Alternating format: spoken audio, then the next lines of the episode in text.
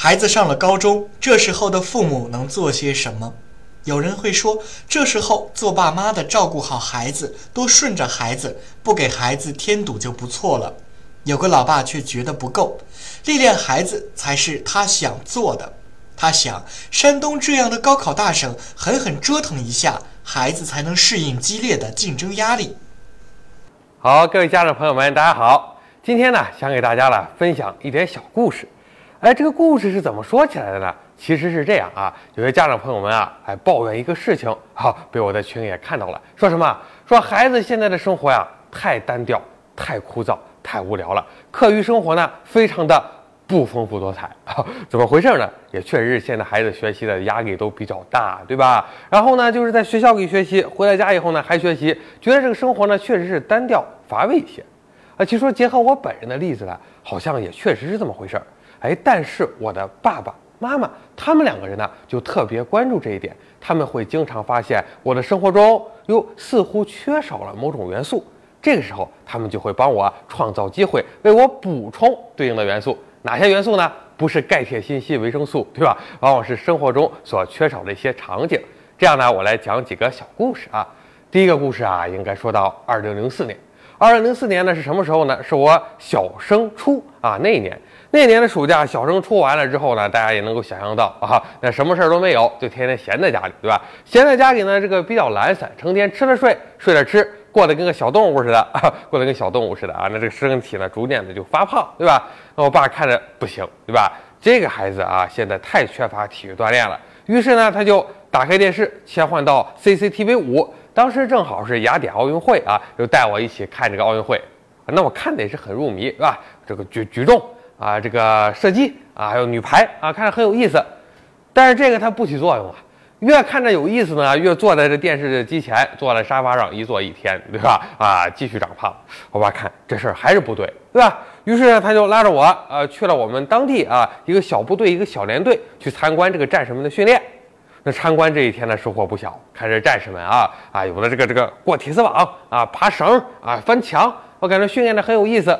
然后我爸爸呢，他就跟我说啊，说小姐，你看这些新兵战士啊，比你也大不了太多岁，对吧？那他们经过这个训练，身体变得强壮，更加朝气蓬勃，你是不是也应该加入他们？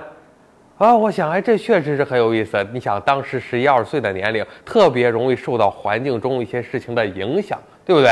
于是回到家里，我也要求啊，我要锻炼。对吧？家里买了一些这个杠铃啊，并且我们家呢离这一个学校比较近，里面有一些单杠、双杠健身器材，也就赶紧就舞动起来了。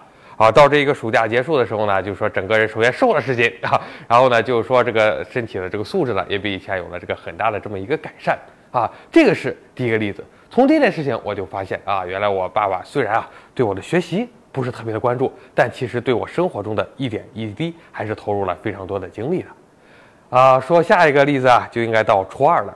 这是初二的一个寒假。上了初中以后啊，我遇到一个班主任啊，这个班主任他比较严厉啊，他这个对同学们的时间抓得也比较紧。他有句名言：课间十分钟，五分钟上厕所足够了，另外五分钟好好学习啊。当时在他的这个管教下呢。啊，不不不，并没有对他有任何的意见啊。其实这位班主任也是我整个这个学习成长过程中啊，特别啊，特别对我起到帮助的一位恩师啊。好，但是不过呢，确实这样会有一定的问题，就是说你容易形成一个习惯，有事没事呢学学习吧，就不太爱与人交流啊。春天、秋天是这样，放了寒暑假呢也是如此。虽然时间变多了，但是已经形成了习惯，也不爱与人交流，就天天闷在家里。我爸又看到了，对不对？他又帮我捕捉到了我身上的这一个巨大的缺点啊！他说这样不行啊！他说佳金啊，我们单位啊有一个年会啊，这个年会呢要表演小品，我给你报上名了啊，你可以准备一个小品。我想哦，准备小品，虽然平时没事爱看个小品，但是这说表演还是头一次，对吧？心里很不情愿。但我爸这名报都报上去了，那那那这也试一下吧。于是也就硬着头皮啊，和他单位里的啊同事们就一起排练起来了。那最后呢？其实那个小品啊，倒也不敢说演得多好，但呢，至少是我第一次站上了一个大舞台。那舞台老大了，底下二三十个人呢坐着哈。那那次呢，就说从那以后呢，就培养了我在这个人前讲话的这么一个啊，就说不再紧张，能够流利的表达，也为我以后其实整个职业的导向有一个很好的帮助。现在想一想啊，其实当时啊，呃，很多父母呢，可能更多的是呢关注啊，关注孩子学习成绩，而我爸妈呢，看到了我生活中的其他的点滴。其实对于我个人来说，怎么样？哎，其实能够感应到父母潜移默化的这样一个爱，对不对？好，然后呢，要说这个潜移默化的爱啊，真正的大爆发啊，应该在高中啊，在高二的那一年。呃，其实事情是这样的啊，呃，熟悉我的家长朋友们呢，可能也发现了啊，就是说佳音啊，李佳金啊，整个高中就四个字：化学竞赛，对吧？那当时呢，为了这个学竞赛呢，确实投入了特别特别多的精力，它也一定程度上的影响了这个课内的学习。高一的那一年啊，我整个成绩还是比较好的，而且高一它文理不分科啊，它这个算上史地政的成绩，在年级里一直排在前五名啊。那到了高二呢，啊，一个是文理一分科，再一个呢，学竞赛的精力一多，成绩有点做下滑。第一次月考就考了年级二十多名，是吧？在我们这个小地方，其实学校里年级二十多名，基本上这个名校就彻底无缘了。但是很着急，就把化学竞赛全都放一边了，就专注于学科内的学习。但是吧，这个学着学着，到了期中考试，也是只考了十几名。再月考呢，考了第八名，似乎总也回不到前五名的状态了。但是非常非常的着急，对吧？眼看着这期末考试就来了，对吧？心里非常的紧张，在考场上本来就紧张，题目也难。就犯了很多很多粗心大意的错误，对吧？数学上我印象很深刻，有一个题横纵坐标都看反了啊，一下子丢了好多分儿。回到家里非常沮丧，我跟我爸说：“我说完了啊，这次考得更不好，有可能就直接就掉到年级五十名开外了。”我爸一听说，嗯，那没事啊，都出来成绩，咱一块分析分析。好，然后呢，这个呃，考完试啊，其实我接着就去这个济南呢去学化学竞赛了。因为我们基本上是当地也没有对应的竞赛的线下班，就去济南了啊。去了济南之后，第二天啊出成绩，那我肯定是赶不回泰安了啊，我老家泰安的对吧？赶不回去了，就我爸呢去这个学校里帮我领成绩，领来成绩呢，一大早呃在上午九点多钟啊，给我发来一条短信，他说佳金啊，你成绩出来了，你只考了六百一十多分儿啊，这给大家大家说一下啊，对吧？满分是七百五，我一般考六百七八十分儿啊，呃六百一十分我一看也毛了，对吧？不至于啊。我觉得我考的是挺差啊，但六百四五十分得有吧？这就六百一十分，啊！我爸说了啊，佳宁，你只考了六百一十多分，你班主任呢让我跟你妈妈跟你好好交流交流，分析分析原因。哎呦，我一想呢，还这这这这真是这么回事儿，对吧？于是呢，我这一整天啊，这化学竞赛都没怎么听进去，我就坐那反省啊，就想，哎呀，到底是怎么回事呢？啊，到底什么原因呢？怎么改善呢？啊，到了傍晚，大概组织好了语言文字啊，给我爸打一电话。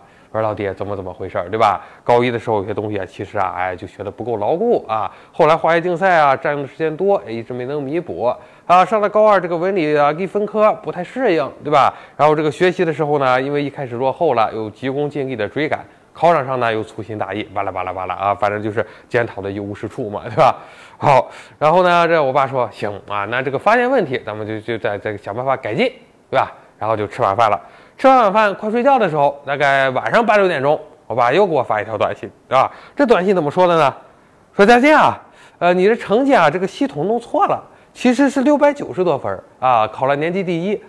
我一听啊，这 这这事儿就更不对了，对吧？因为我我觉得考的挺差的哈，虽然可能六百一那数不靠谱，六百九十多这数也不对吧？我爸又把各科成绩发给我，我一看，哦，好像是啊，还真对哈，因为数学、物理呢。确实都错了一些啊，他跟我估的分也差不多，就说我粗心大意的那些分数扣掉之后，其他的地方其实没错。然后语文人品又比较好啊，一百五十分的这个语文呢，这个考了一百三十七啊，因为作文给的比较高啊，当时啊就勉勉强强稀里糊涂考了六百九十五，正好是年级第一。哎，我当时我想啊，哎，有种这个如释重负，但是一想。啊，当时自己分析了自己的这么多的错误，现在想，如果啊我能够把所有的错误进行改进，那我不就能在这个基础上获得更好的成绩了吗？对吧？好，然后呢，算是这个比较开心的，就从济南学完，回到了泰安。回到泰安以后呢，就见到了这个班主任，呃，我就跟班主任开玩笑，我说这成绩怎么还弄错了？我说好不容易考得那么好，对吧？还给我成绩一开始弄错了。班主任一听，一脸茫然，一头雾水。他说没没没这个事儿啊！说你成绩单上一直六百九十五啊！我说啊，然后我就一五一十的跟班主任说了一下这个事儿啊，班主任就明白了啊，他说小傻瓜啊，呃，你爸爸呢是逗你玩的。我想啊，这这这这那真是把我耍了团团转啊！回家以后我就找我老爹了，说怎么回事啊？说我班主任说这你骗我。我爸爸说啊，我爸爸这是面带微笑讲啊，哎，这个呢确实是啊，老爹呢给你撒了个小谎啊，但那是善意的谎言，为什么呢？因为佳杰啊，其实你整个这个成长的过程中啊，遇到的挫折不多，遇到挫折其实特别特别的少。你上了高二以后呢，考到年级二十多名、十多名，你心里就非常难受了。一个很小的挫折，你看已经很躁动，有点一蹶不振的感觉了。所以说呢，哎，老爹呢，想了这么一个方法，就是说啊，如果你的这个整个的学习过程中没有挫折，对你是很不利的，那我们就模拟一场挫折，一起来看一下，当这个挫折来临的时候，你有一个什么样的应对措施。哎，我一听那就很自豪。我说老弟，那我这个应对的、分析的、检讨的，是不是还挺好的？啊，我爸说，哎，这个问题原因分析的呢还可以，但是呢，其实这事情总体来看呢，处理呢还有待这个提高。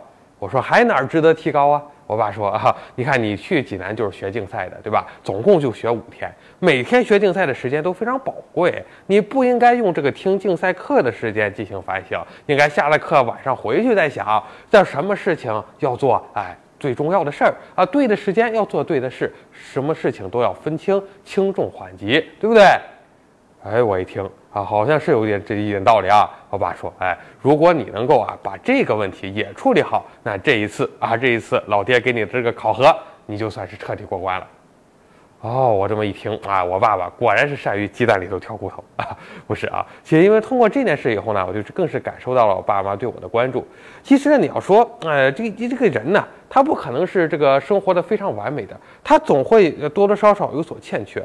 但是啊，有的时候啊，这个呃，他不识庐山真面目，因为呢，他在此山中啊，我们可能自己呢，并不发现我们生活中缺少什么元素。而我爸妈啊，我爸爸、我妈妈，他们认识到这一点，并给我补充了合适的元素，提供了适当的机会。我感觉呢，不仅是感受到了他们浓厚的爱，并且呢，自己的这个身心的这个发展也都有了这个啊很大很大的帮助。好，以上呢就是我分享给大家的这么三个小故事啊，希望大家听了这个故事之后呢，也能够啊感觉哎，佳金老师讲的这个事儿啊挺好玩儿。哎，那好玩之余，大家一起再想一想，哎。也许啊，我经常说父母不关注我的学习，真的是不关注吗？并不是，而是父母啊特别关注我什么？哎，整个这一个人，我缺什么他补什么，对不对？其实是这样的道理。